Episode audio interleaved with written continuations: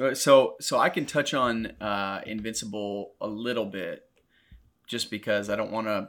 I guess like with Jupiter's Legacy and Invincible, like first off, I'm not really worried about spoilers through the first season of those. So if you you know spoil something, don't worry about me sitting there like what the fuck. I wouldn't even.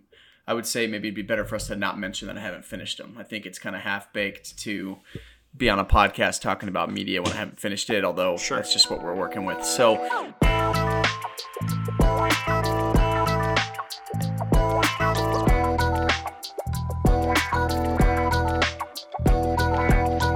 Hello and welcome to the Clever Kids podcast. For those new listeners tuning in, the Clever Kids podcast is a weekly podcast where three brothers talk about pop culture topics that you may or may not care about.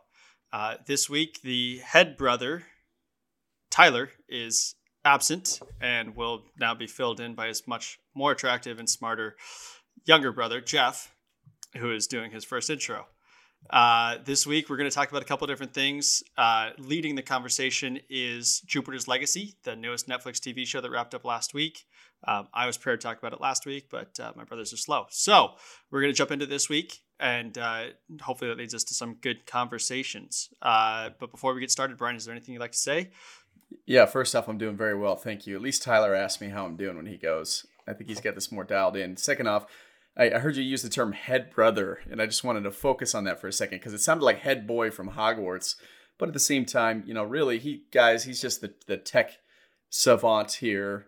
Um, you know, I'm really the show. I know you guys have been really looking forward to this duo uh, podcast again because our other one was was wildly popular uh, when Tyler was gone. So Tyler's gone again. Rejoice, uh, and you get to hear uh, a higher percentage of the cast be uh, my beautiful voice coming through the airwaves. So um, that's that's about it. Um, really wanted to talk about uh, Jupiter's Legacy. I'm looking forward to it. It's the new show on Netflix.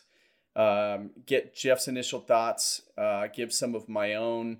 Uh, there's some concepts that are really touching on that we're finding very interesting. Um, if you haven't seen it, uh, it's going to be our premiere uh, recommendation. I think Tyler's not liking it so much, but that's just personal preference, and he's wrong.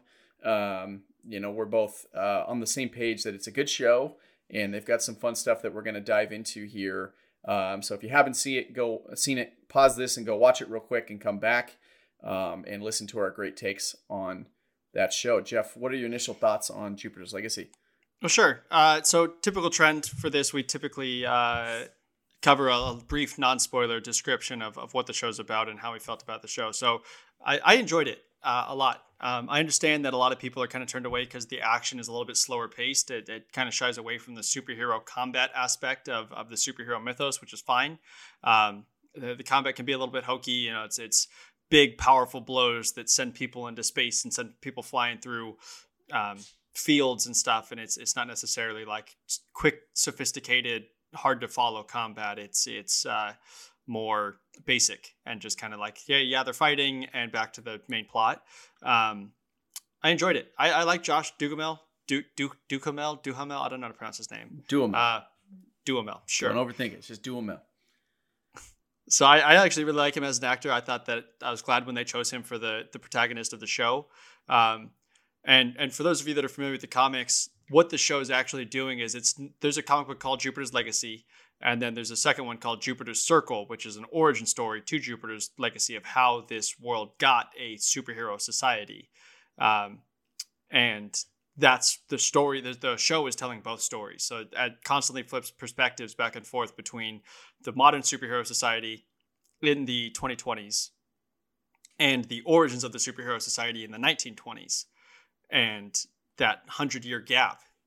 And and one like the quest of the main character to found found the superhero society and convince these people to follow him. And then also uh, now that he's kind of at the edge of his career at the the brink of retirement what it means to to hand the torch off to the next generation and believe and trust that they're going to continue to live up to your expectations.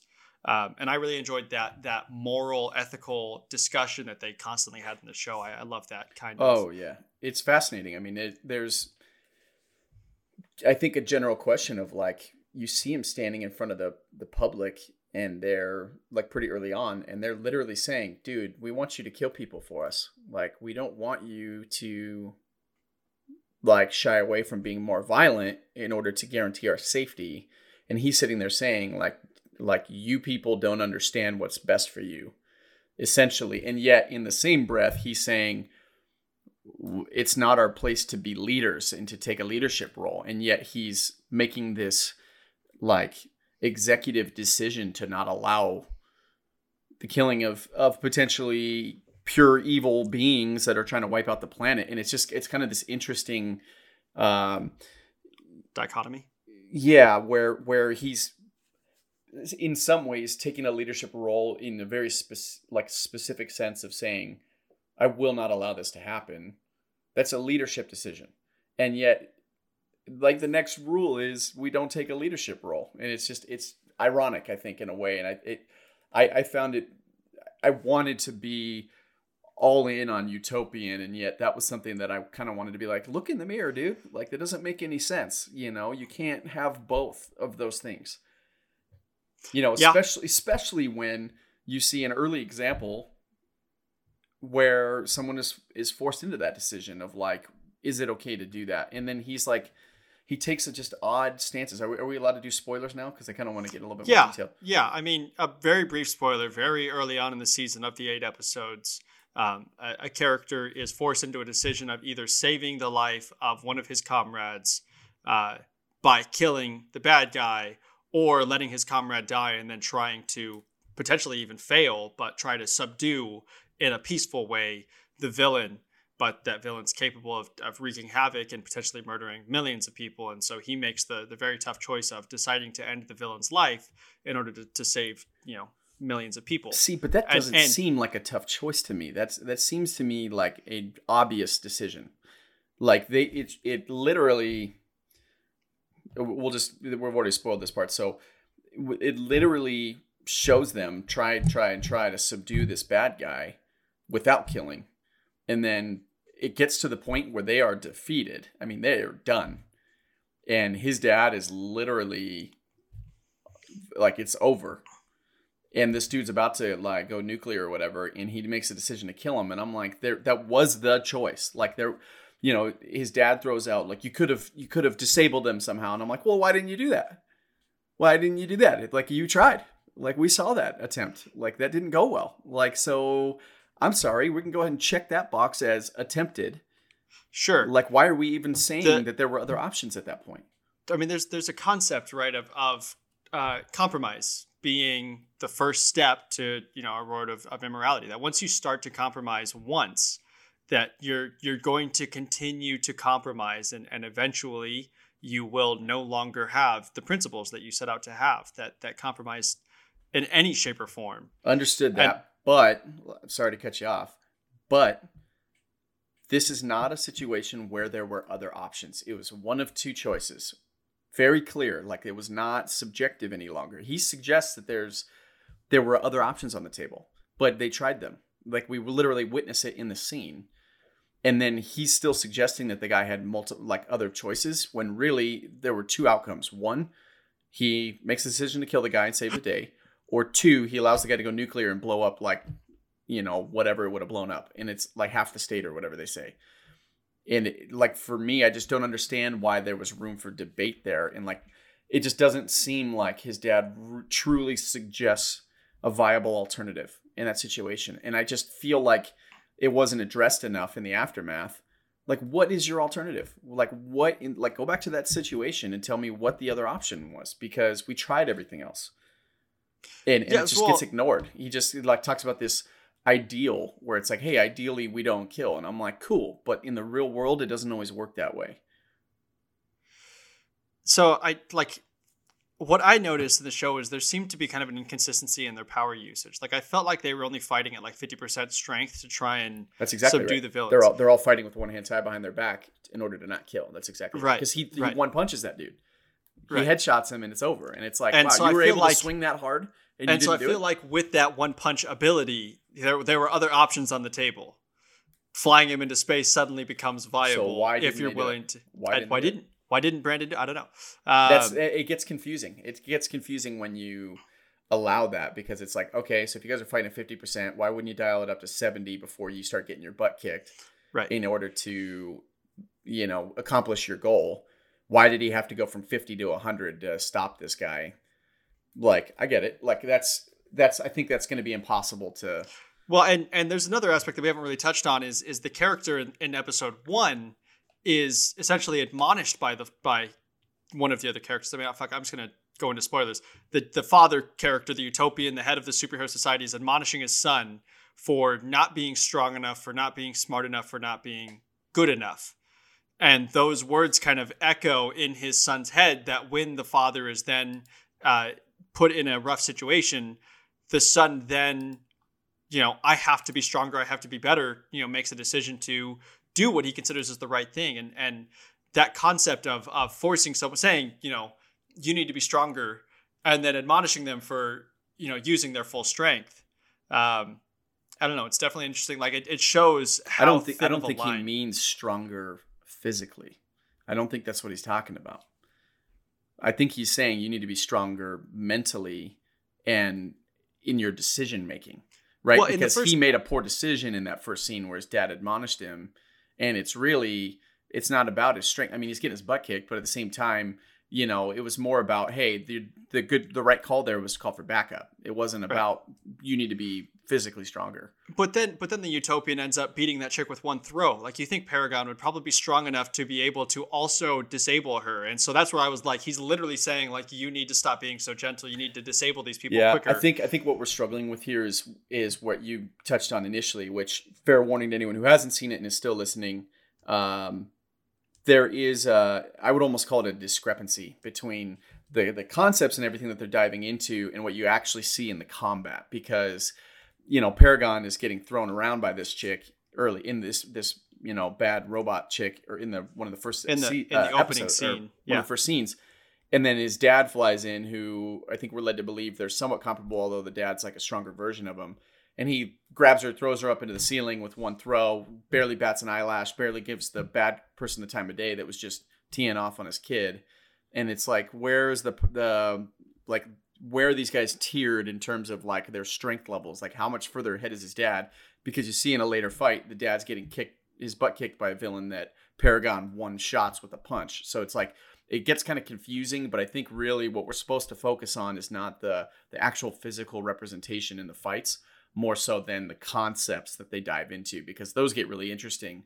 And that's kind of where I wanted to take this is one of the concepts that um, Utopian, the, the main like the Superman of this universe, um, is is very adamant is that the superheroes don't take a leadership role when it comes to like policy and you know the societies that they don't step into any form of leadership role or dictating how things like play out. Like it shows at one point the the Superman guy Utopian sitting with his brother, who's also a superhero, at a table, and they're discussing World War II.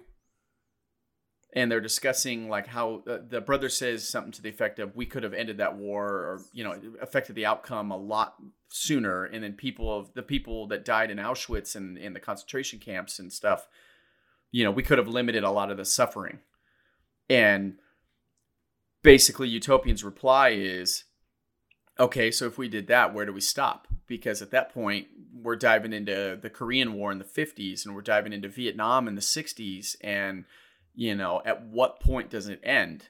You know there's really no capping that once we open that door. And i'm like yeah but at the same time i think that's where your judgment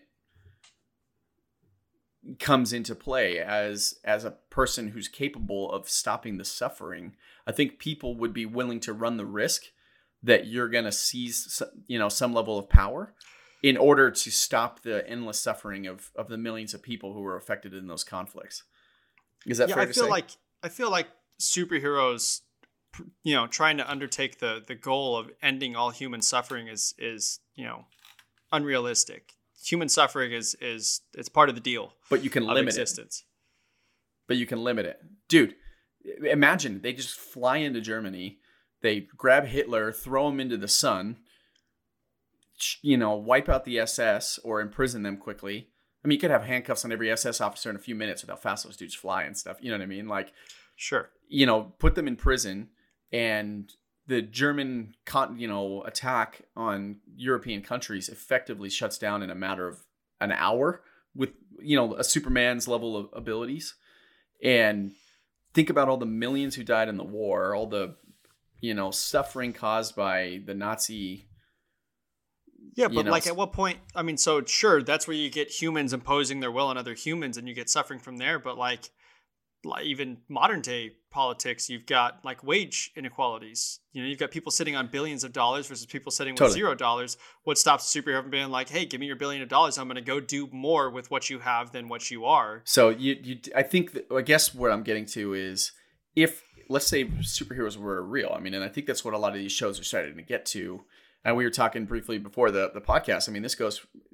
It just seems like Jupiter's Legacy is the next show in a line of superhero ones that are willing to dive deeper into the concept. Like, what if these guys were real? Like, what would it actually be like? Because Utopian was alive and had powers in the 40s during World War II. So what were you doing during that time, man? It was a pretty big, well-known thing going on at the time. What what did you do?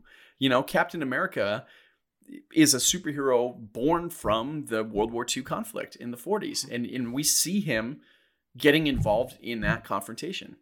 You know, so like admittedly he goes under ice, you know, before it ends, but at the same time like it's it dives deeper into the concept of if superheroes were real, how would it change things? And I'm actually going to talk about a like a parody movie about superheroes that just popped into my head. We see in Mystery Men. It's actually on Netflix right now, by the way. I watched it somewhat recently. We see in the very beginning the main superhero living in a city where all crime has effectively stopped because he is won.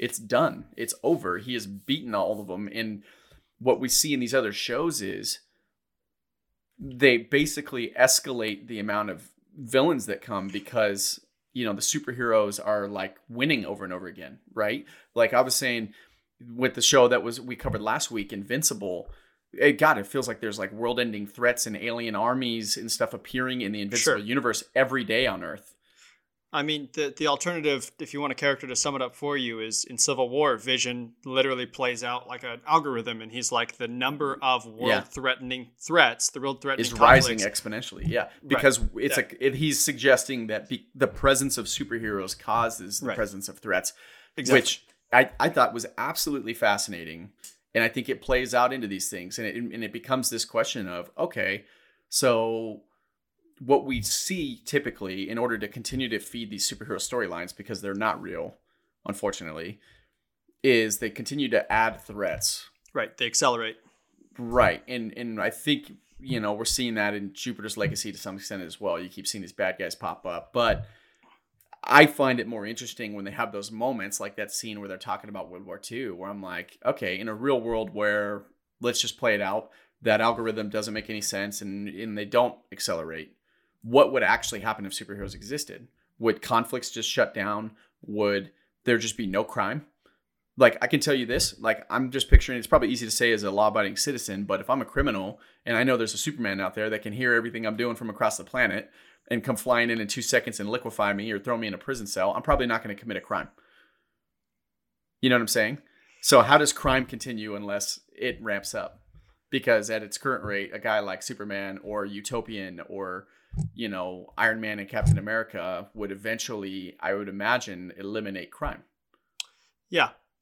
I mean, and, the interesting thing that I find about a lot of comic books is a lot of villains are like dedicated to a life of crime. Like so many villains throughout the Marvel, DC, Image universes are like dedicated dedicated to building a, a super villain society. And I feel like that's not really realistic of most criminals in the world. Like most people are like reluctant. They're like, yeah, I want a job, but I can't do it. I'm I'm hungry. Right. Yeah. Recid- yeah, fucking recidivism is, is massive. I've got the stigma of being an ex-con because of something I did when I was 18. Like, fuck it, I'm gonna steal food because I have to. Um, so it's just another way of living. It's not like they want the world to be full of people who think the way they do. I don't know. But it's but it's a- interesting because you think that Utopian, and this is la- looping it back into the, the initial point. You think that Utopian would embrace some kind of leadership role where they're going for the eradic- eradication of crime. Why doesn't that? Why isn't that in his mindset? Why is he more like we need to get out of the way because it's too dangerous for us to take a power position? And I'm like, I don't know, man. Like I feel like in a superhero comic, there's always going to be a ramp up of crime and new villains because that's how you get more comics. I get Right. it, and that's not. But in the real world, realistically, if you insert superheroes, would crime rise exponentially, or would there actually be an opportunity for somebody like Utopian to take a role uh, in the decision making process and then be able to enforce decisions and be able to like go out and actually implement, Here's you a- know, positive change? there's a question that I had watching the show, which was in the 1920 storyline, it's about the main character getting his group together, his six friends together to form the first Justice League and accept these powers. This is in uh, Jupiter's Legacy, just to be clear. Right, still in Jupiter's Legacy. He's he's he's the the 1920 storyline is him trying to bring together a group of people so that they can all become the first superhero. He doesn't know that that's what the quest is, but that's what the quest ends up being. He collects a group of people, they go out and they become the first powers, powered people, and and lead this superhero society. They form like a pseudo Justice League. But in the 2020 storyline, there's dozens of people that have powers by this point. There's new people introduced in the show almost every episode that have different powers. So what stops one of them from going to a different country, not America, and seizing power in Mexico or some other country? And like, Utopian. is is the utopian going to yeah? Is the utopian effectively limiting what the other superheroes can do? Yeah, that's that's the whole thing of the show. Is he's like he curbs him. He he doesn't. Like he almost feels like he's like a failsafe against superheroes in a way. Like he acts as a superhero, but only to the extent that they stop world-ending crimes and and bank robbers and beyond that he is a a limiter of other superheroes. He will not hmm. allow them to take a more active role. Right? I mean isn't that I mean, is that fair That's fair it's kind of for the- interesting i don't But the, like that's the characters that are inside his league, where he's like, if you want to be in this league, you have to accept this code that I'm following. But like, what if someone's born in some other country and develops powers and decides to like, is he going to go stomp out a freedom fighter who's just trying to make the world better? Like, is he going to be like, no, you're a superhero and therefore you belong in my league and you have to follow my rules, even though you've never met me? Or I don't know. That seems like a whole different conversation. But um, yeah, it's interesting. So one of the other things that one of the other tangents as far as superheroes getting involved in warfare that we haven't talked about is Watchmen. The Watchmen characters are heavily involved in the Vietnam conflict. You see Dr. Manhattan walking around just vapor, vaporizing Viet Cong in the films.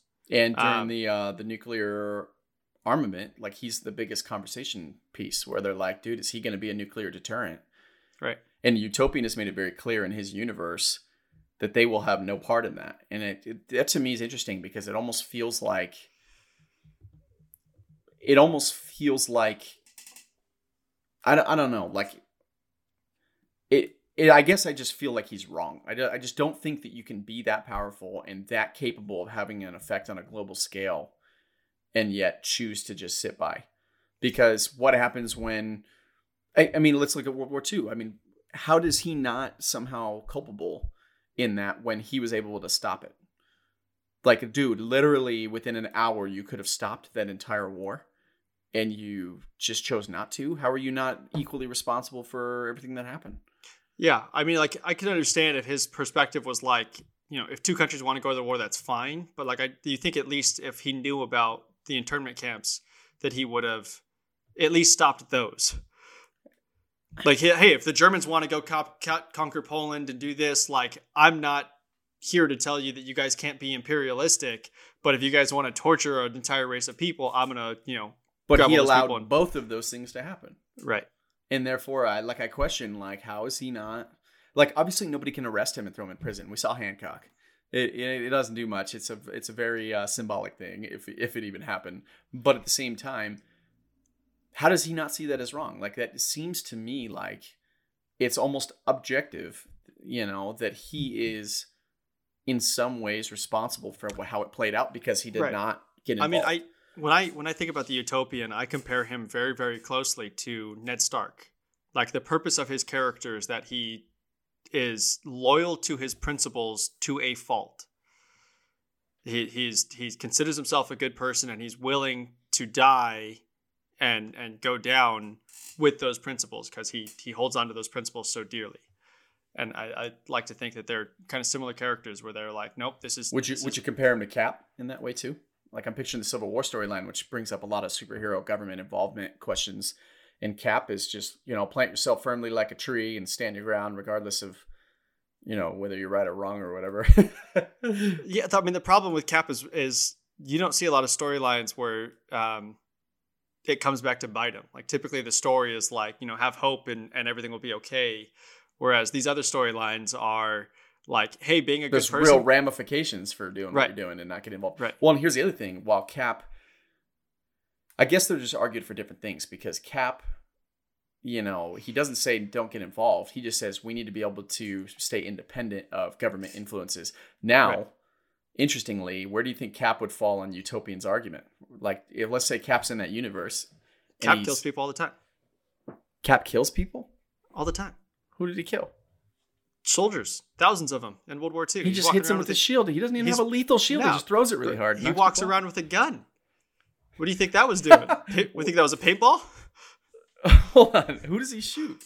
You, you don't remember? There's an epic scene in in the Captain America: The First Avenger where they like break open like a factory, uh, like factory doors, and it's him and all of the uh, Howling Commandos behind him, and he's got the shield here and he's got the gun here. Yeah, he's got just, like, out, yeah, firing. but he gets rid of it because he realizes He's- how wrong that is. He's just firing off screen, and you're just gonna assume that he's a marksman who's dropping people. I mean, So you- Bucky so you- Barnes. So you think, knowing the Steve Rogers character, that if he was in Utopian's universe, he'd be like, "You dude, you're an idiot. We should be killing people." Yeah, the the Marvel Universe kills people, no doubt.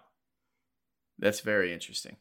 Because most of the times you don't really see people dying around them. Like, Sure, you know, Iron Man flies through and blasts them with his ion beams or whatever, and they just go down, but it doesn't really show them die. Sure. You know, it's almost like more like an implication of like uh, incapacitation, but not murder. You know, they're not just going through and ripping heads off or something. You know, Yeah, I mean, I, I don't know what you expected to happen to those fully fledged helicarriers when he opened fire on all of them. It's not like those people all had parachutes at the end. At the end of Civil, at the end of Captain America: The Winter Soldier, he fires three helicarriers at each other, and they all go crashing into a river. It's not like those people are. It's a, yeah, but that's not direct killing. I think it's a little different. Like there's there's casualties because you were involved in the wrong stuff versus you know him actually running up ripping your head off with this like a cork you know like th- there's a difference between those two things and i think you know death by association is not really cap's fault like you're in the wrong place at the wrong time because you're making poor decisions isn't straight up cap saying yeah we should There's a have point- full license to rip heads There's a off." point. There's a point in The Winter Soldier when Captain America has a guy behind him who like walks up and he's like, "Don't move," and then suddenly that guy just hits the ground because Black Widow was parachuting in. I don't know how you think he took him down, but I'm telling you right now, it's a bullet right to the cerebro. Like that thing, like i don't know man pe- people die on screen So all the you're, time. you're arguing that Cap would be like, Utopian, Yeah. you're a fucking idiot. yeah, absolutely, not a doubt in my mind. Let me ask you, where do you think Utopian lands on it? Because you're a pretty morals driven guy. Not to say I'm not, but at the same time, this guy takes it to another level. And like, I think ideally, Utopian is talking about a utopian model. Like, he's talking about something that sounds great. Right. Where, he wants do you stand on it? he wants to lead by example is his whole character he wants to say i'm better you guys can be better if you are like me and if everyone is like me then we achieve a utopia i get that um, whether or not you can sit there and watch your family die at the hands of a villain and still call yourself a good person Or World War II, you just watch that play out. You're a good dude. You could have Right. stopped it, man. right I don't you're going to call would- yourself a good guy? You still believe Right. in everything you're saying? like it's kind of hard to go home with a smile on your face and be like i did good today mom and, and dad 70 80 years later he's sitting at a table still arguing that he made the right call in world war ii 80 years to think about it and he's still like where does it end and i'm like i don't know how about uh 1941 instead of 1945 how's that for where it ends like like it's up to you as somebody in that position to make those decisions it's not like yeah at the end of the day you know like you could turn around and seize power sure Maybe It's- that it's wouldn't even be the worst thing. Look at Julius Caesar, man. I was just talking about Julius Caesar yesterday. Like that dude declared himself dictator for life and made a bunch of great changes until they decided to shank him. Like it's just, I guess for me, that maybe it's not the worst thing for you to have some oversight. You know, that's kind of Superman's thing, right? He doesn't allow Yeah. anything to ever get too far. He shuts it all down. Let me ask Sure. you, what, what would Superman, someone with his capabilities, if not more capabilities, What would Superman have done if he was alive in World War II? Uh, He's Superman flown in and alive. stopped everything. It's the first Superman comic was like 1936. What did he, was do alive during World War II? What did he? He, do he address fought? Nazis, I think. I think everyone fought Nazis back then. Um, yeah, I mean, he wasn't on the front lines as far as I, I mean, I, I don't know. He was a It little bit more all- depowered at the time, right?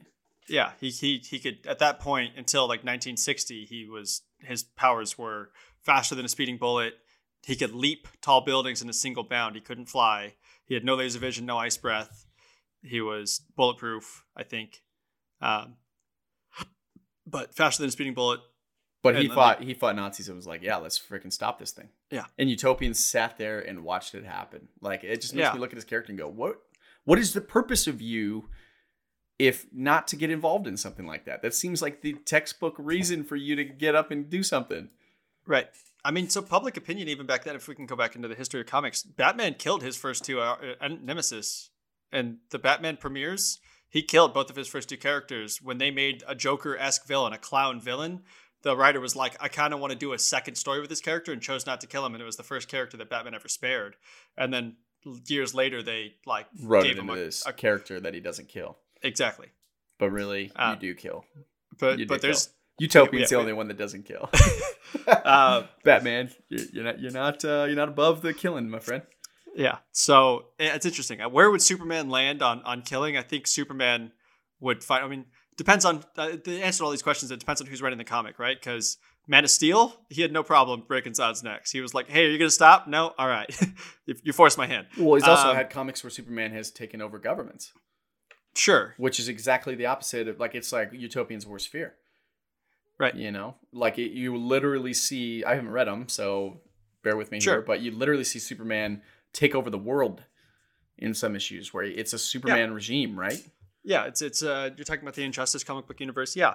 The the concept is that Superman experiences horrific trauma at the hand of the Joker and kills the Joker because of of everything and basically confronts Batman and says the only reason that Joker has been able to kill all the people that he's been able to kill is because you refused to stop him.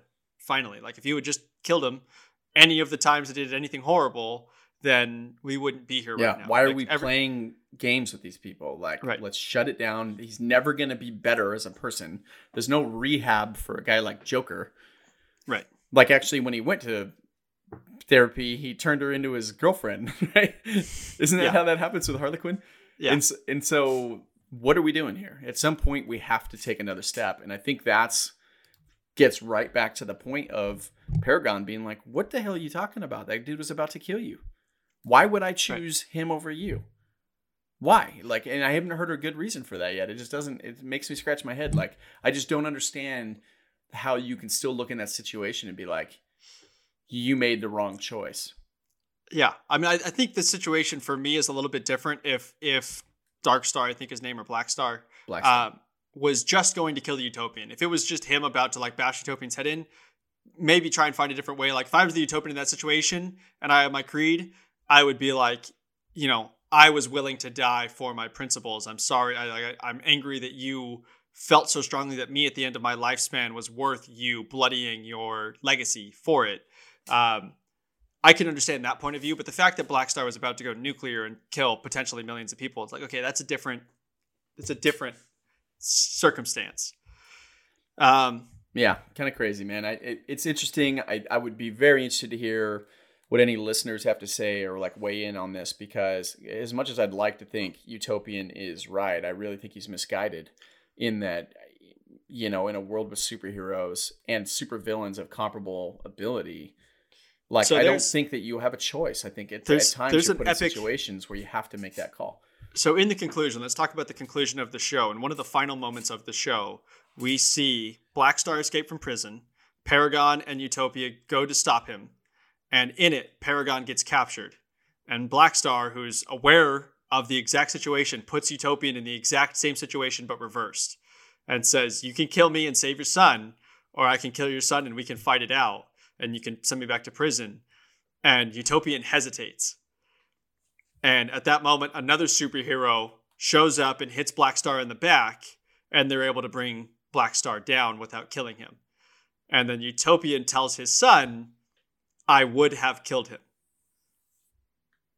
and his son goes, "Yeah, I know, Dad," and and leaves. And it's an interesting But it's setup. like bullshit. You were about to let your boy down. you said Like- you about to go Abraham on that thing. what what you see is like Black Star about to rip out his throat, and Utopian start to charge up his laser beams, and then he gets hit in the back, and Utopian depowers down and goes over, and him and Paragon take him down, and Yeah, I had killing him. that. I had that kid. Don't worry about it. and so like it's it's an interesting concept of of would he have done it? We don't know. All we know is that he didn't do it instantly. There was a hesitation there where it's like if you were going to do it, why didn't you do it? Like you don't get to sit here and tell me you would have done it because you didn't do it initially. And I don't know. So it's it's obviously going to be an interesting dichotomy of of what the evolution of that is. I just want to like again encourage people once you've seen it, highly recommend the show. I think it's great. I think the concepts like this that we've been talking about for the last half hour now are fascinating. It really adds another layer of depth to superhero the superhero universe in shows. And if you don't like those I, I don't know what you're doing. Listen to this podcast because it's like 90% of what we talk about. But um, i think that these shows are really starting to dive into a, a much deeper um, layer of of what it would be like in the real world. Like you know like Yeah. picture picture yourself as one of them. What decision would you make? Like where where do you guys fall on that? I'd like to hear people weigh in. So give, Yeah. get back at us I mean, there's there's other like minor concepts that I think are very valuable with the show. If you don't care necessarily about the ethics, the, the ethics of superheroes, it's not like that's 99% of the show. That's maybe like 50% of the show or 40% of the show. There's also characters. Utopian is a daughter who struggles with her identity outside of her superheroics. She, she refuses to embrace her superhero identity and is unable to escape her superhero identity because that's what she's grown up doing. And so she ends up kind of turning towards a more I mean, I guess I'll just jump right into the spoilers, kind of towards a life of crime, where she's like, this is the only way that I can be acknowledged for me without people caring about who my father is. Um, I don't know. I'm super excited for season two. I think it's going to be great. Um, so we touched on briefly Invincible, which I know that Tyler and I covered last week. You weren't there. Did you have any? Did you listen to the episode? Did you have anything to add from your perspective as far as the quality of the show or the premises that were touched on? Yeah, I did listen to the episode. I don't like Voyage of the Dawn Treader, Tyler. He's gonna listen back to this and laugh at that. But anyway, um, yeah, the Invincible. I you know I was kind of like watching it, binge watching it, trying to catch up uh, before I ended up having to miss the episode last week. But uh, great show. I mean, these guys have hammered the table about it. Um, you know, all the quality and, and the the casting of the voices. It's they're they're pretty on the money with what they were saying. So I, I just echoed those points. Um, the only thing I was going to say, and we touched about it a little bit in this, is like the uh, I thought it was so funny to see just this insane amount of world-ending threats popping up every day in that universe. It just seems like you know they like I'm even the simple ones that it shows like Invincible when he's learning how to fight crime, where it's like that guy that has like this crazy beam cannon arm, and he's just mowing through cops and mowing through buildings and like that guy would be a massive problem if superheroes didn't exist. So the only reason guy- why he exists is because of superheroes. Oh, I mean, Like- that guy, that guy has like one of my favorite lines in the entire show, where he turns to the cops and goes, "Y'all sure you want to do this? That building's got a hole in it." yeah, and like he's pretty funny and like, I, but at the same time, like I, I just looked at that guy's capabilities and thought, what if superheroes didn't exist? We'd have a real freaking problem with that guy running around. Right. You know, like look at the same thing with um, Jupiter's Legacy with that robot chick. She's kicking the crap out of Paragon one on one. That's Right. what are cops supposed to do about that? How did would they ever stop her? well, I mean, that's that's the opening scene of Invincible, right? Where they're talking about the the the guys that guard the White House. They're talking about how they have to go through supervillain training, about how to like dodge laser beams. And he's like, "Are you Yeah. fucking kidding me? Like, Yeah. why?" how are we supposed to do that? We don't move with the speed of sound. Like this is ridiculous, you know. And like to me, every time I watch one of those villains, I'm like, man, what would they have done if you know there weren't superheroes flying around? And like, I guess to what we've touched on, they wouldn't exist, you know. And obviously, it's just the irony of comics, which is, you know, you have to ramp up the threats in order to keep the story interesting. But it's just so funny to see it because you're like, okay, so what you're suggesting in your storyline, if I'm to accept this as as like real world playing out, Sure. that the supervillains would just constantly get more and more scary, like because of superheroes. So they're capable of doing it now. Bad guys are in the real world, Sure.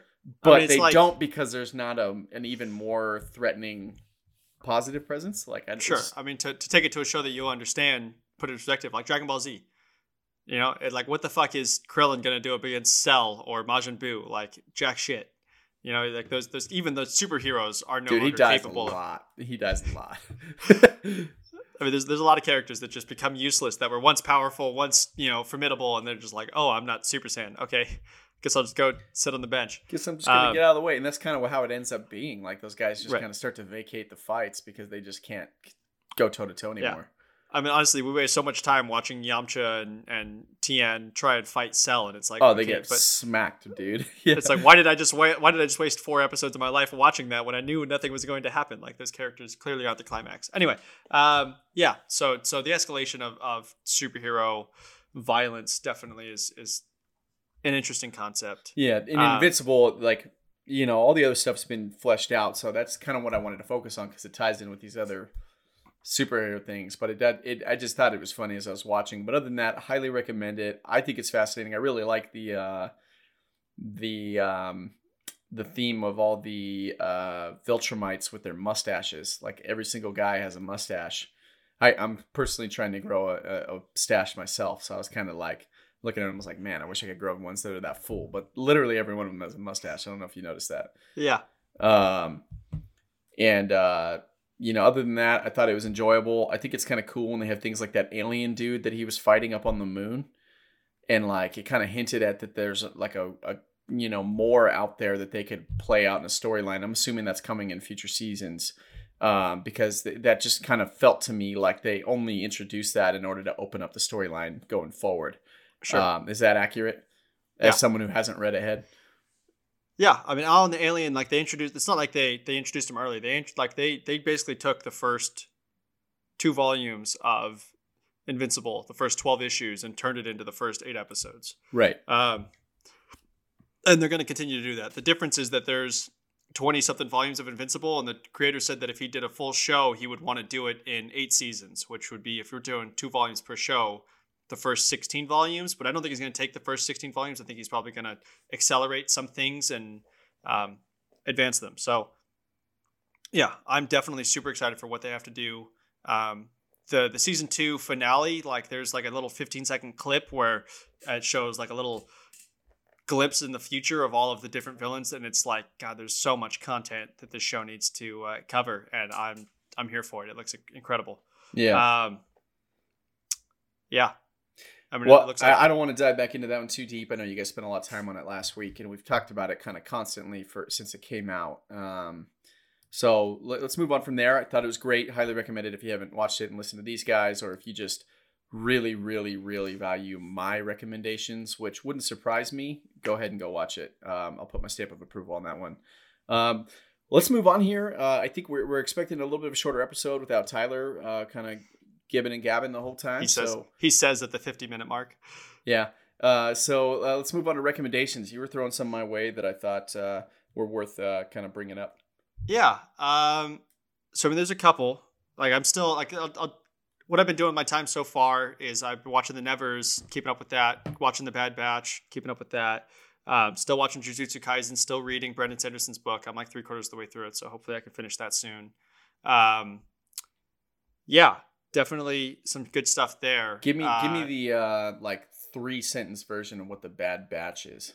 I have Uh, no so the- knowledge. I've never yeah. heard of it before. So uh, it's it's animated Star Wars. Uh, so the, the concept of the Bad Batch is it's uh, uh, clone troopers from the Clone Wars that were genetically en- enhanced. So they're defective clones that were given uh, genetic enhancement. So they took a clone and they Captain said, America level abilities. Sure, but with specifics. So they took a clone and they said we want to give him super strength, and they called him, and he calls himself Wrecker. And they gave a, they took a clone and they gave him super senses, so he can see and smell really well, and they call him Hunter. Uh, they took a clone and they made him very smart, and they call him Tech. Um, and they, these clones have worked as a clone troop throughout the Clone Wars.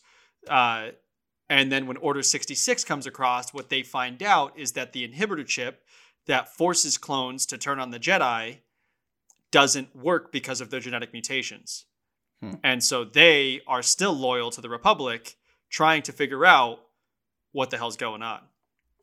And uh, it's more like the Clone Wars was big from 2008 to 2013 or something. Um, And then after Clone Wars, they did Rebels, and Rebels was pretty good, and it went from 2014 to 2018 or something. And then we've been kind of craving. A lot of the fan base has been craving for more animated. When Disney Plus announced all of the TV shows, they announced a final season of the Clone Wars that was going to wrap stuff up. So they made an eighth final season, and in it they introduced the Bad Batch, and then made a spin-off show for the Bad Batch to to fill in the gaps. Um, so it's it's just more Star Wars animated content. It's good. Um, I'm enjoying it, but I know that a lot of our listeners, all, all several million of our listeners, are all big Bad Batch fans. So nice, yeah. And I will say this: like my schedule's like been opening up. I, I've been trying to consume more and more media, especially with the recommendations you guys throw out, which you know, hit and miss, but you guys have had some good ones in there.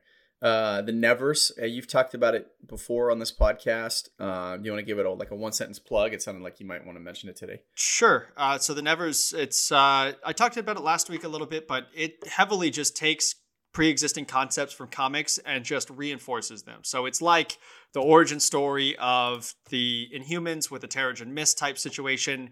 It's got a school type situation of a bunch of women. It's basically a society that has a certain percentage of them developing powers, and all of the women of that society are afraid. And so there's a woman that puts together like a school or like a housing situation for all of these women that have developed superpowers for them to be protected from society and then they come out and do missions and try and advance their agenda. So, so it's, it's like totally X-Men. like totally like the x-men but with inhuman origins um, and then you just get tons of fun stuff like uh, um, i don't know like you just have to watch the show. A lot of fun superpower usage really good acting. Uh, i'm loving it. Um, and the final the season finale is is next week and the only other recommendations nice. that I have is I've been picked up some comics again. Glad, too bad Tyler isn't here. Um, I picked up an image comic book run that's on issue nine, I think. It's called Wynd. Uh, I won't go too into detail, but it's about a magical world and, and a kid that's got magical blood trying to prevent himself from being murdered and a runaway prince. Um, oh, wow. And then and then I also started reading. Tyler would, has already been caught up in this book. He's been recommending it for months. It's called Seven to Eternity. Rick Remender. Um, it's a blast. So if you're looking for good comic recommendations, I would recommend either of those. And then what do you got, uh, Brian? Well, and then I was going to have one more from you, which was uh, Bladestorm. You were yeah, Blade Storm. Yeah, uh, Bladestorm right now is only ten dollars on the PlayStation Network. Uh, it's it's kind of a gem from the PS3 era. Uh, I mean, look it up so you know what you're getting into. But the concept is you are a mercenary during the Hundred Years' War. You fight and you con- constantly switch sides from England to France. You play through all these crucial battles that that existed during the end of the Hundred Years' War. So you're either teaming up with uh, uh, Joan of Arc, or you're teaming up with Edward, the Black Prince of Wales, uh, and you're playing through the kind of final years of the the Hundred Years' War. And the when they remastered it for PS4, they recalled it. They they remastered it. They called it Nightmare, and they added a DLC in which Joan of Arc at the end of the campaign, spoilers, comes back from the dead and leads the army of hell against the combined forces of England and France and so you're fighting fucking dragons and nightmares and demons and it's this like crazy chaotic campaign edition at the end of the game um, and it's co-op i know there's not a lot of co-op games out there you'd be able to play it with your friends i don't know you gotta look up it's it's kind of nuts uh, and again $10 in the ps store yeah i think but, we'll be jumping in on that uh, you know here um, as soon as i get it downloaded um, on my end not a ton uh, to be honest i kind of wanted the recommendations to flow around your stuff because you've had uh, um, a lot more fun stuff going on. So we'll um, stick with yours.